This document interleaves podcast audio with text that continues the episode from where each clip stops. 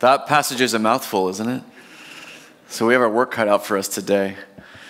Well, it's good to be here with you guys this Sunday. and uh, isn't it encouraging to see God move in people's lives so that they want to get baptized and declare their faith publicly like that? Um, the other person getting baptized is my son, Sam. Uh, so, 13 years old. He's Yes, we've, uh, he's been wanting to get baptized for a little while, just kind of had to work up the courage to do that in front of y'all. So he's, he's ready for that. Um, but yeah, you know, uh, God calls us to be a baptizing church. We're to teach, we're to baptize and to teach. And so, uh, what a privilege when God gives us um, some, some harvest of people who want to be baptized. So thank you to those of you who are ministering to one another. And also, I know, um, uh, Jose, you've been going to Alpha, the Alpha course, and that's been really helpful too. Um, and so that's another ministry we have. Uh, we'd love for you guys to check out. Am I sound okay? I sound really loud in my in my ear, and maybe in your ears as well. Okay, turn it down. Is that better? Okay, yeah, that was intense. I don't know what happened. We did a sound check, so it just, yeah. Um, all, the other thing is, I don't know if you guys know, but me and Miguel and Andrew were at a conference this week. So, first of all, the three of us got to hang out, uh, just spend time together. That was cool. But Mosaix, the Mosaix conference is for uh, multi ethnic churches. If you're trying to be a multi ethnic church, they give training and instruction on what does that mean? What does that look like? And so one, I remember one, one of the speakers said, you know, being a multi-ethnic church isn't just about having um, more representation around the table. It sometimes means building a different table. I was like, wow, that sounds good. What does that mean? and so the, the thing about a conference like that, and like most conferences, is you're you have to know uh, what wisdom to take in, right? What wisdom am I going to accept? Um, and, and so that's, that's kind of where we're at uh, today in our scripture. We're talking about being a healthy body. We're in First Corinthians. And so we want to be a church that is taking in the wisdom of God. But as, as I was preparing for this sermon, um, the song came to mind, I don't know why, but it came to mind from uh, Alanis Morissette's Jagged Little Pill. She has a song called Ironic, and she laments about the good advice that you just didn't take. Have you guys ever been there before? The good advice that you just didn't take, right? And so, but the question I want to ask of Alanis and ourselves is what happened there? Why didn't you take that good advice? Why do we not take good advice? And I was, um, And so I was reflecting on uh, uh, a, a book I read about leadership that tells the story of a firefighter named Dallas. And he was a firefighter who was a veteran. He was decorated. He was very good. But one summer, there, there was a lot of, of wildfires happening. So his team got split up. He had a whole new team. They didn't know him. They were kind of young and they were rookies, and he was the clear leader, the clear veteran. But Dallas was kind of a quiet guy. He didn't really let people into his thinking. It was just, he just kind of expected them to do what they were told, and everybody would be fine. Well, that worked until the team hit a crisis on the ground where the fire, their lives were in danger because of the fire, because of the wildfires, and they had to go off script. And so Dallas told his team what to do in order to save their lives, but they decided to follow their own instincts. They didn't listen to him, and they all died. So that was the good advice that they just didn't take, and it killed them. There was wisdom that this veteran firefighter had, but they couldn't receive it. And so the, the book, the author reflects on that. Why didn't they listen to the leader who clearly knew more than them? And the takeaway was that because he, he didn't talk to them and explain his process and his thinking, that they had no context to understand why they were give why he would give the, those commands in crisis. In other words, they hadn't he hadn't built up that trust. He hadn't let them in. And so maybe that's one reason why we don't take in wisdom. We don't have context for where it's coming from. If someone just randomly from like the street came up to you, you didn't know them, and gave you good advice, you probably wouldn't take it because you're like, who are you? Where are you coming from? We need context to understand. So, this is what Paul's going to do for us as we want to be a healthy body, as we want to take in wisdom. He's actually going to let us into God's process. God, the reason why God operates the way He does. He's going to let us in to who He is, how He thinks, why God has given this wisdom to help us really accept it. Because we want to be a church, Solano, that trusts in the wisdom of God. That when the wildfires of testing and trial inevitably come, we're not a church that all of a sudden, once things get hard, we each go our own way, follow our own instincts, and ignore the clear wisdom of God, right? We want to be faithful to God's wisdom. We want to stay close and connected to it. So Paul's going to help us do that, right? So he starts off and he says in verse 6, yet among the mature, we do impart wisdom. Kind of an interesting um, introduction. If you're mature, perfect, that word means perfected. If you are mature, there is wisdom for you. God does have wisdom, right?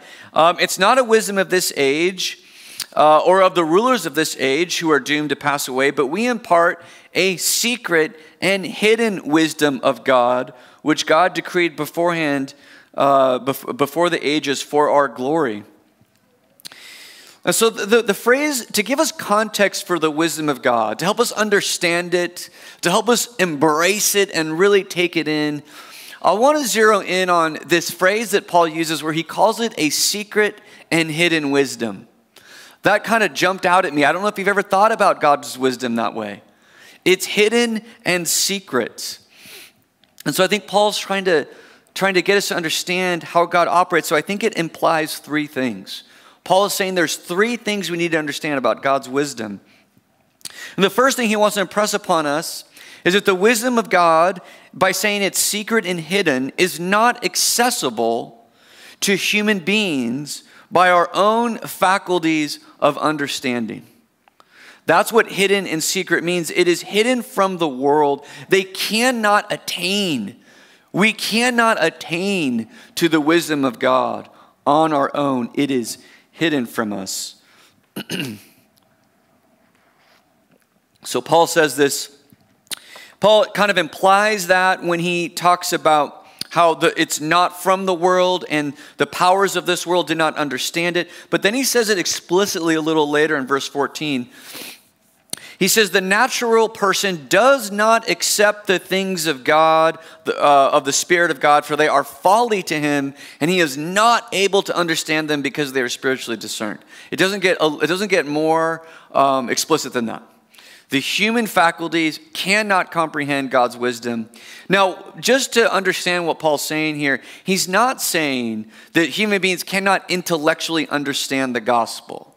He's not saying they can't get it and understand it. What, what these words mean by when you see the word accept or understand. These are words that mean kind of welcome in as though you're, you're, you're bringing, you're kind of showing hospitality to a loved one. You're really cherishing it. You're bringing it in in order to cherish it. And same with that word understand. It has a deeper meaning than just intellectual understanding. It's actually the same word that's used when the New Testament wants to say that someone had sex. They use the word gnosko, which means to know somebody, right? So it's an intimate understanding. It's bringing it in and knowing it intimately in a way that's life changing. That is not able to happen to the natural person. That word natural uh, means of the flesh. So it, it's where we get uh, the Greek word, it's where we get the word carne in Spanish, which means meat of the flesh. The carnal person of the flesh does not accept the things of God. Um, so that is with our own vaunted human reason and power. The human looks at the truth of God. Maybe they understand its logic, but they look at it and say, eh, that's nothing special.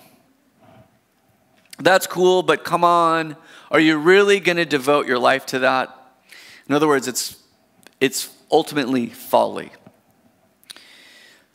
So, what that means, the second implication of the secret and hidden wisdom of God, it must mean this is that for human beings to accept God's wisdom, God has to reveal it. If it's secret and hidden, then God has to reveal it. So Paul's going to say that explicitly too in verse 10. These things God has revealed to us through his Spirit. So, why is this important for us to know?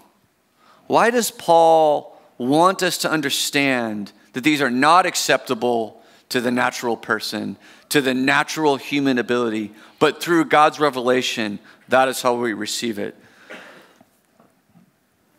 Well, Paul said something that really made me stop and think.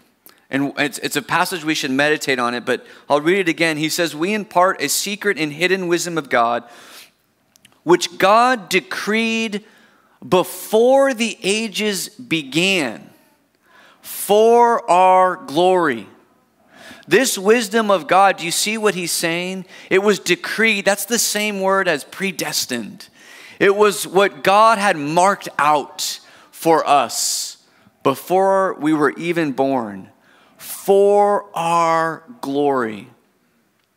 We don't think of God like that. This came up in a sermon over the summer when I was in Ephesians, where there is, there is the reality that God cares about our glory. Now, what does that mean? I think when you see that word glory, especially in reference to human beings, it's referring to our highest potential.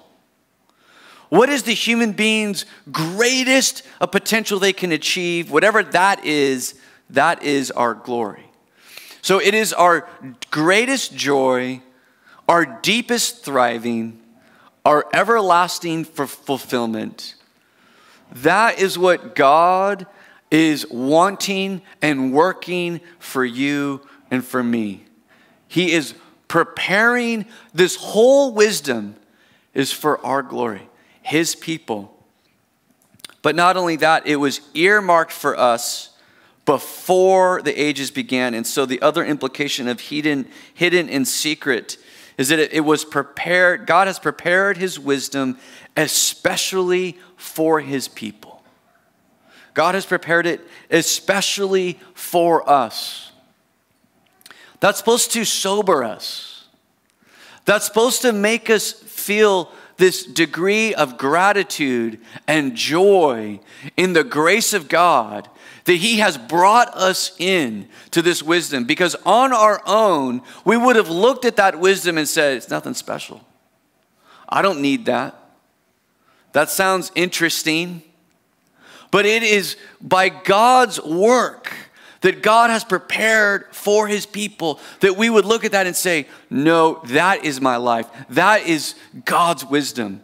He has prepared that, He has revealed that to us. So it made me think about um, it kind of it kind of made me think of this analogy of, of the college. It's like a college trust fund, right? Your, your parents want you to go to college, right? And, and that's a great way to, to thrive and to grow in, in society is to go to college, but there's a big barrier. It costs a lot of money. And so what, what parents will do if they're able is they'll start setting aside money over time so that when the child comes of age, they can go to college and there's no barriers. It's just ready for them, for them to receive. and so think about what, what it feels like to receive that from your parents. Think about the way, think about the special love that you feel, the unique love from your parents that they, that they sacrificed and prepared for you to have this so there'd be no barriers for you to go to college. Think of the way you would feel cared for. Think of the way you would feel provided for. I think that's what God wants us to begin to feel about this wisdom. How much care and provision and love has gone into how He has prepared us and earmarked us for this, earmarked his, uh, this wisdom for us. But you know, the thing about a trust fund, a college trust fund, is what's, is what's amazing about it is when, it, when you receive it, but then what, what we can tend to do with it is, is we can squander it. right? that child goes, goes to college and doesn't really um, count the cost of what it, he doesn't really respect what it cost his parents to give it to him. And he takes it for granted. And he wastes his time or maybe acts spoiled.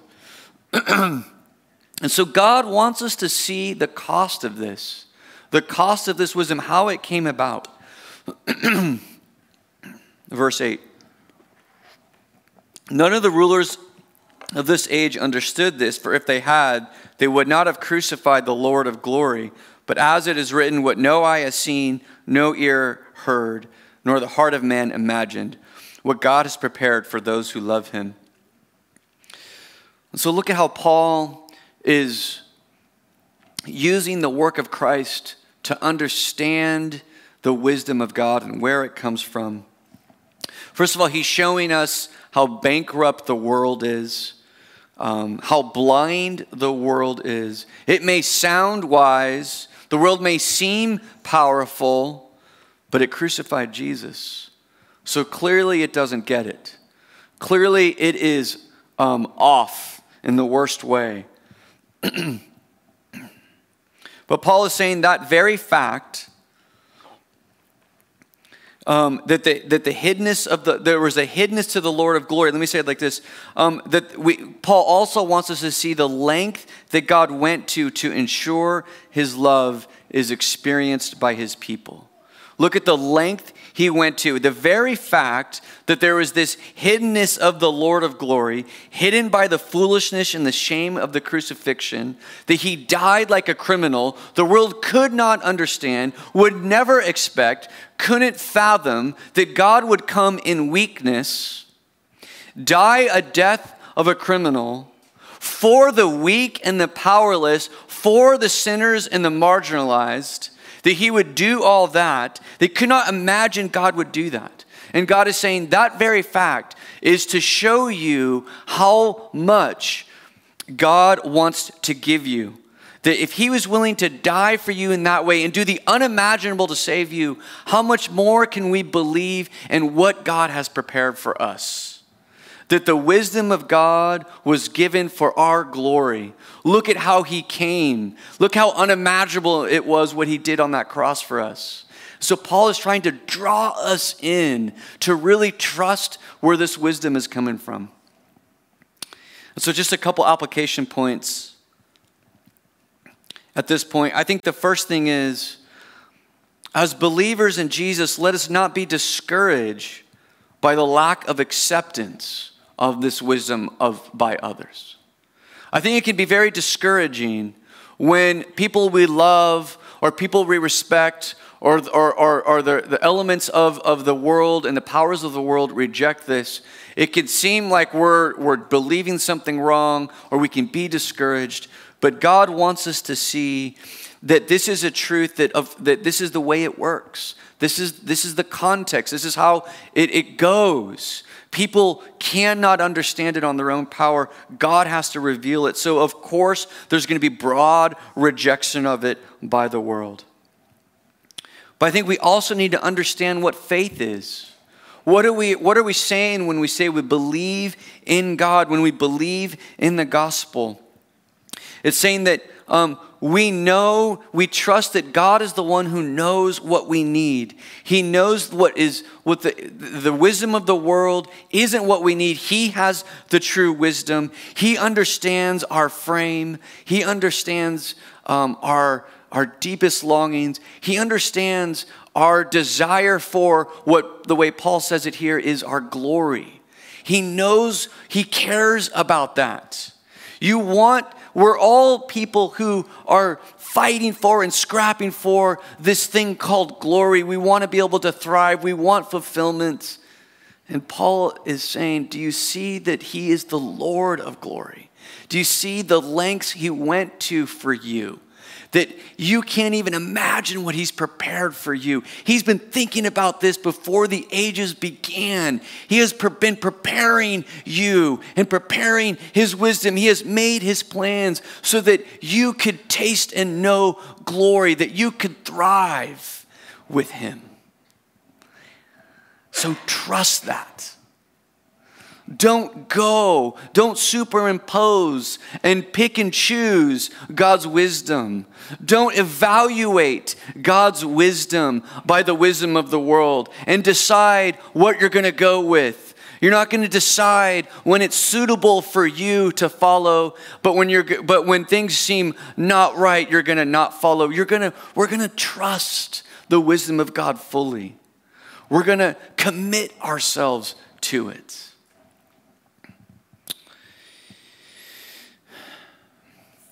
No, when it talks about this idea of no one can comprehend what God has prepared for his people, I think we get a little bit of insight as to what that entails. Again, to help us really lean into and stay faithful to the wisdom of God. Verse 10 These things God has revealed to us through the Spirit, for the Spirit searches everything, even the depths of God. For who knows a person's thought except the spirit of that person which is in him? So also no one comprehends the thoughts of God except the Spirit of God. So Paul says that it is the Spirit that reveals God's truth to us because the Spirit is able to understand the deeper, innermost thoughts of God. And so we're able to get access to the depths of the transcendent God that would normally kill us. Right? We can't even be in the presence of God, and you see this in the Old Testament. We can't even hear the voice of God without wanting to die, but the Spirit brings us right into the heart of God right into being able to know the depths of God Himself. And so, the secret and hidden wisdom of God, yes, it means that it's hidden from the world and revealed by God, but secret and hidden also means it's intimate. This is an intimate knowledge of God. made me think of keeping a journal, right? Do you, any of you journal out there? Any of you like to journal? I've journaled from not do you journal? Yeah, you got. I, I get it. You, you just don't want to raise your hand. I get it. I'm, I'm like I'm like you. The fact that they're raising their hand high. Thank you for participating. I, I have I've journaled off and on in my life, and I, let me tell you, um, one of the things that keeps me from journaling is I lose my journals. It is one of the most embarrassing things to not know where my journal is. It's in a public place somewhere, and someone grabbed it and read it. Right? I don't even want my wife reading my journal, right? What do you put in the journal?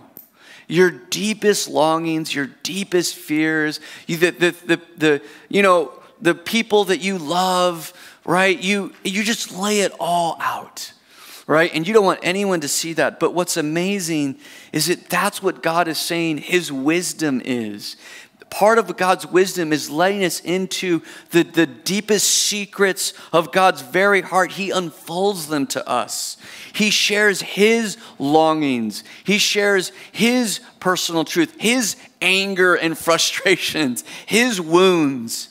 He shares that with us, His calls, His promises, His calling on us. He shares all that with us, lays it out for us to see and understand.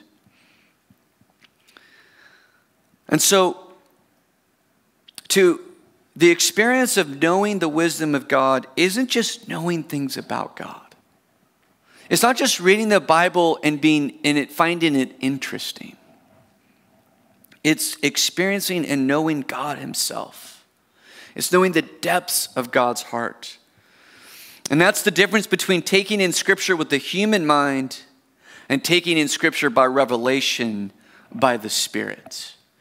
You are being miraculously brought into a very, the very a, a intimate relationship with God where He is unfolding His very heart to you, the depths of His, of his very being to you. Wow.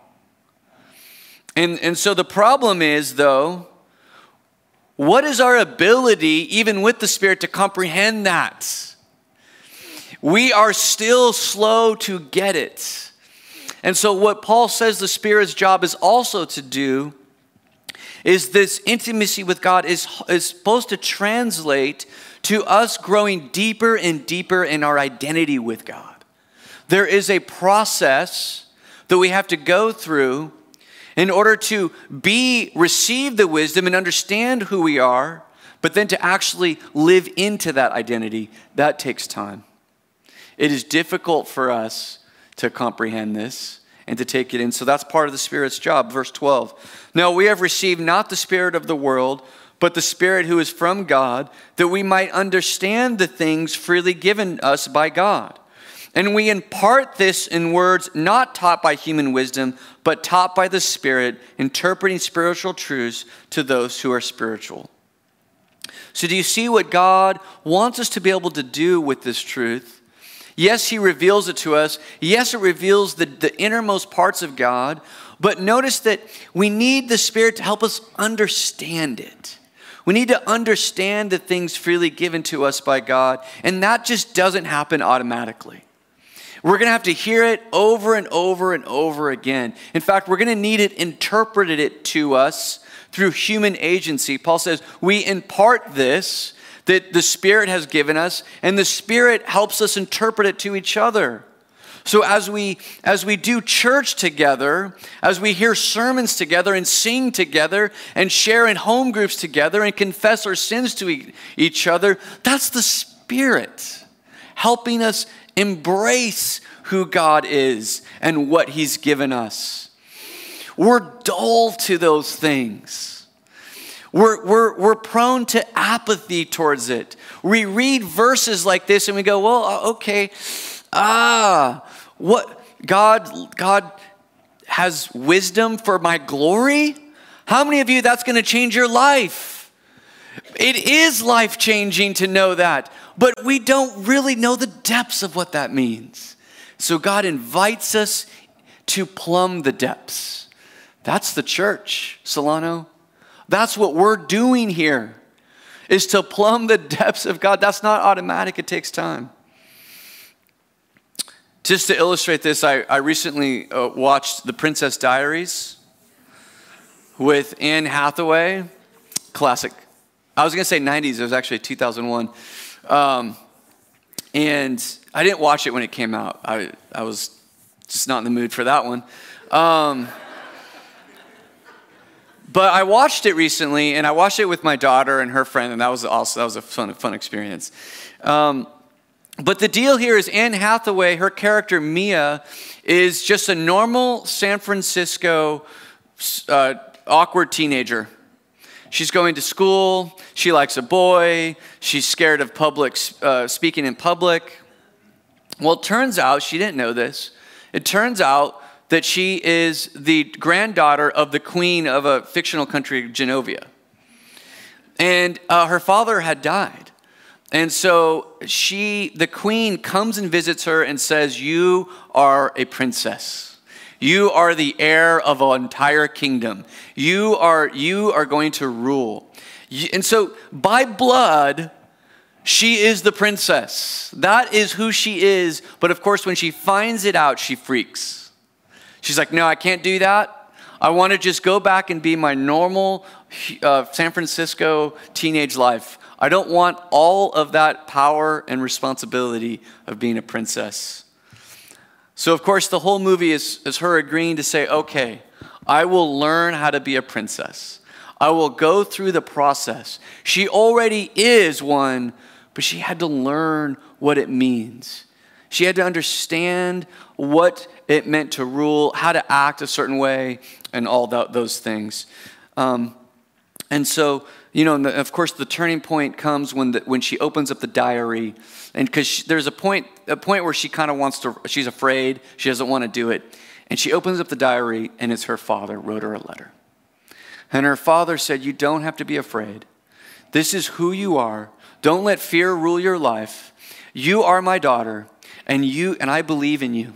You can do this, right? Because of who she was, he was speaking into her, helping her understand her identity so that she could, and then, she, of course, she agreed. And so she decided to be the princess who, uh, uh, that she was destined to be. Okay, now, here's the deal.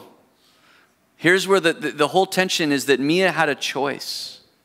Mia had a choice. Even though she was the princess by birth, she was by blood, she could abdicate the throne. She could walk away from it. And so I think that is the choice before us as well. We have been given by the blood of Christ our position in the kingdom. He has bestowed his wisdom for us to learn and grow into our identities. It doesn't happen automatically. It was a painful process for Anne Hathaway. She had to do some awkward things and she didn't know how to do it. And, you know, it's going to be an awkward process. It's going to be difficult.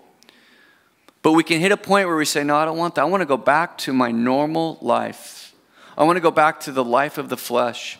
Paul says it this way the natural person does not accept the things of the Spirit of God, for they are folly to him. He is not able to understand them because they are spiritually discerned. The spiritual person judges all things, but is himself to be judged by no one. For who has understood the mind of the Lord so as to instruct him? But we have the mind of Christ. So Paul sets up these two poles the natural person and the spiritual person. The natural person is is like Mia, Mia's character just in San Francisco, living her life, doing her thing, not a care in the world about what's going on in Genovia. And there's a point where she wants to go back to that. The natural person or the spiritual person is growing in the wisdom of God. Notice the freedom the spiritual person has. They, they, um, no one can judge them. I think that's the idea, and Paul will explain this a little later. That they're, they're free from the need from the approval of man. They just, it's them and God, and they are free from that, and they are living out the wisdom of God. They, they have the mind of Christ, it says. They have this power and this freedom. They are thriving. Those are the two poles that God gives us. And so the question for us is which pole are we going to move to? That's the, that's the question that Paul's going to present to the Corinthians next week. He's going to say, You, although you have the Spirit, you are worldly. I could not address you as mature. You're infants in Christ. You're stuck. You're stuck in baby land, baby Christian land. You're not growing. You're stuck. So, Solano, we have that choice natural versus spiritual. And so, the, the, this is all, by the way, today's sermon is pretty much a setup for next week. This whole passage is a setup for next week. And so we need to decide, and you could be thinking and praying about this, that we are going to be, Solano, let us be spiritual people. Let us be spiritual people. And what I mean by that, and just to summarize what I've shared, I think spiritual people, that means we are not discouraged or intimidated by the world when it rejects God's wisdom. We're not people who pick and choose what parts of God's wisdom we're going to believe, that, um, because we believe in a God, we believe in our Lord of glory who secured our glory in Him by the blood of the cross. We trust that. That's what spiritual people do. And lastly, as I mentioned, we engage in the process that God has us so that we um, learn to grow into that identity. We go through that awkward, hard part of interpreting spiritual truth to one another. That is the church. And so, um, let us be a church that engages with vigor and passion and devotion what God is doing in and through what He is doing here at Solano, here in, in, in our home groups, here on Sundays, um, in the different friendships you guys have in Christ as we pray together, cry together, sing together. Let us, let us see the context of God's wisdom so that we would believe it that we wouldn't, it wouldn't be that advice that we just didn't take. It wouldn't be this advice that we go, yeah, I don't know. No. We would say, that is the wisdom of God. And we would lean in, we would live that out, we would be spiritual people. Let me pray.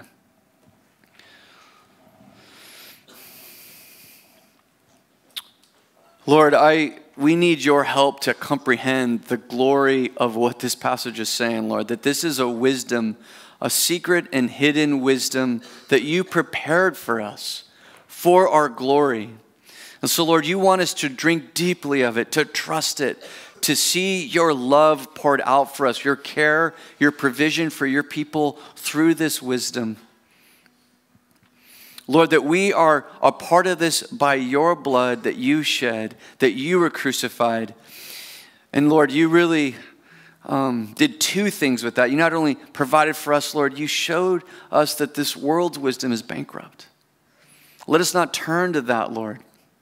Let us not go and, and, and go to the, the, the pole of being a natural person, Lord. Let us be spiritual people. Teach us what that means.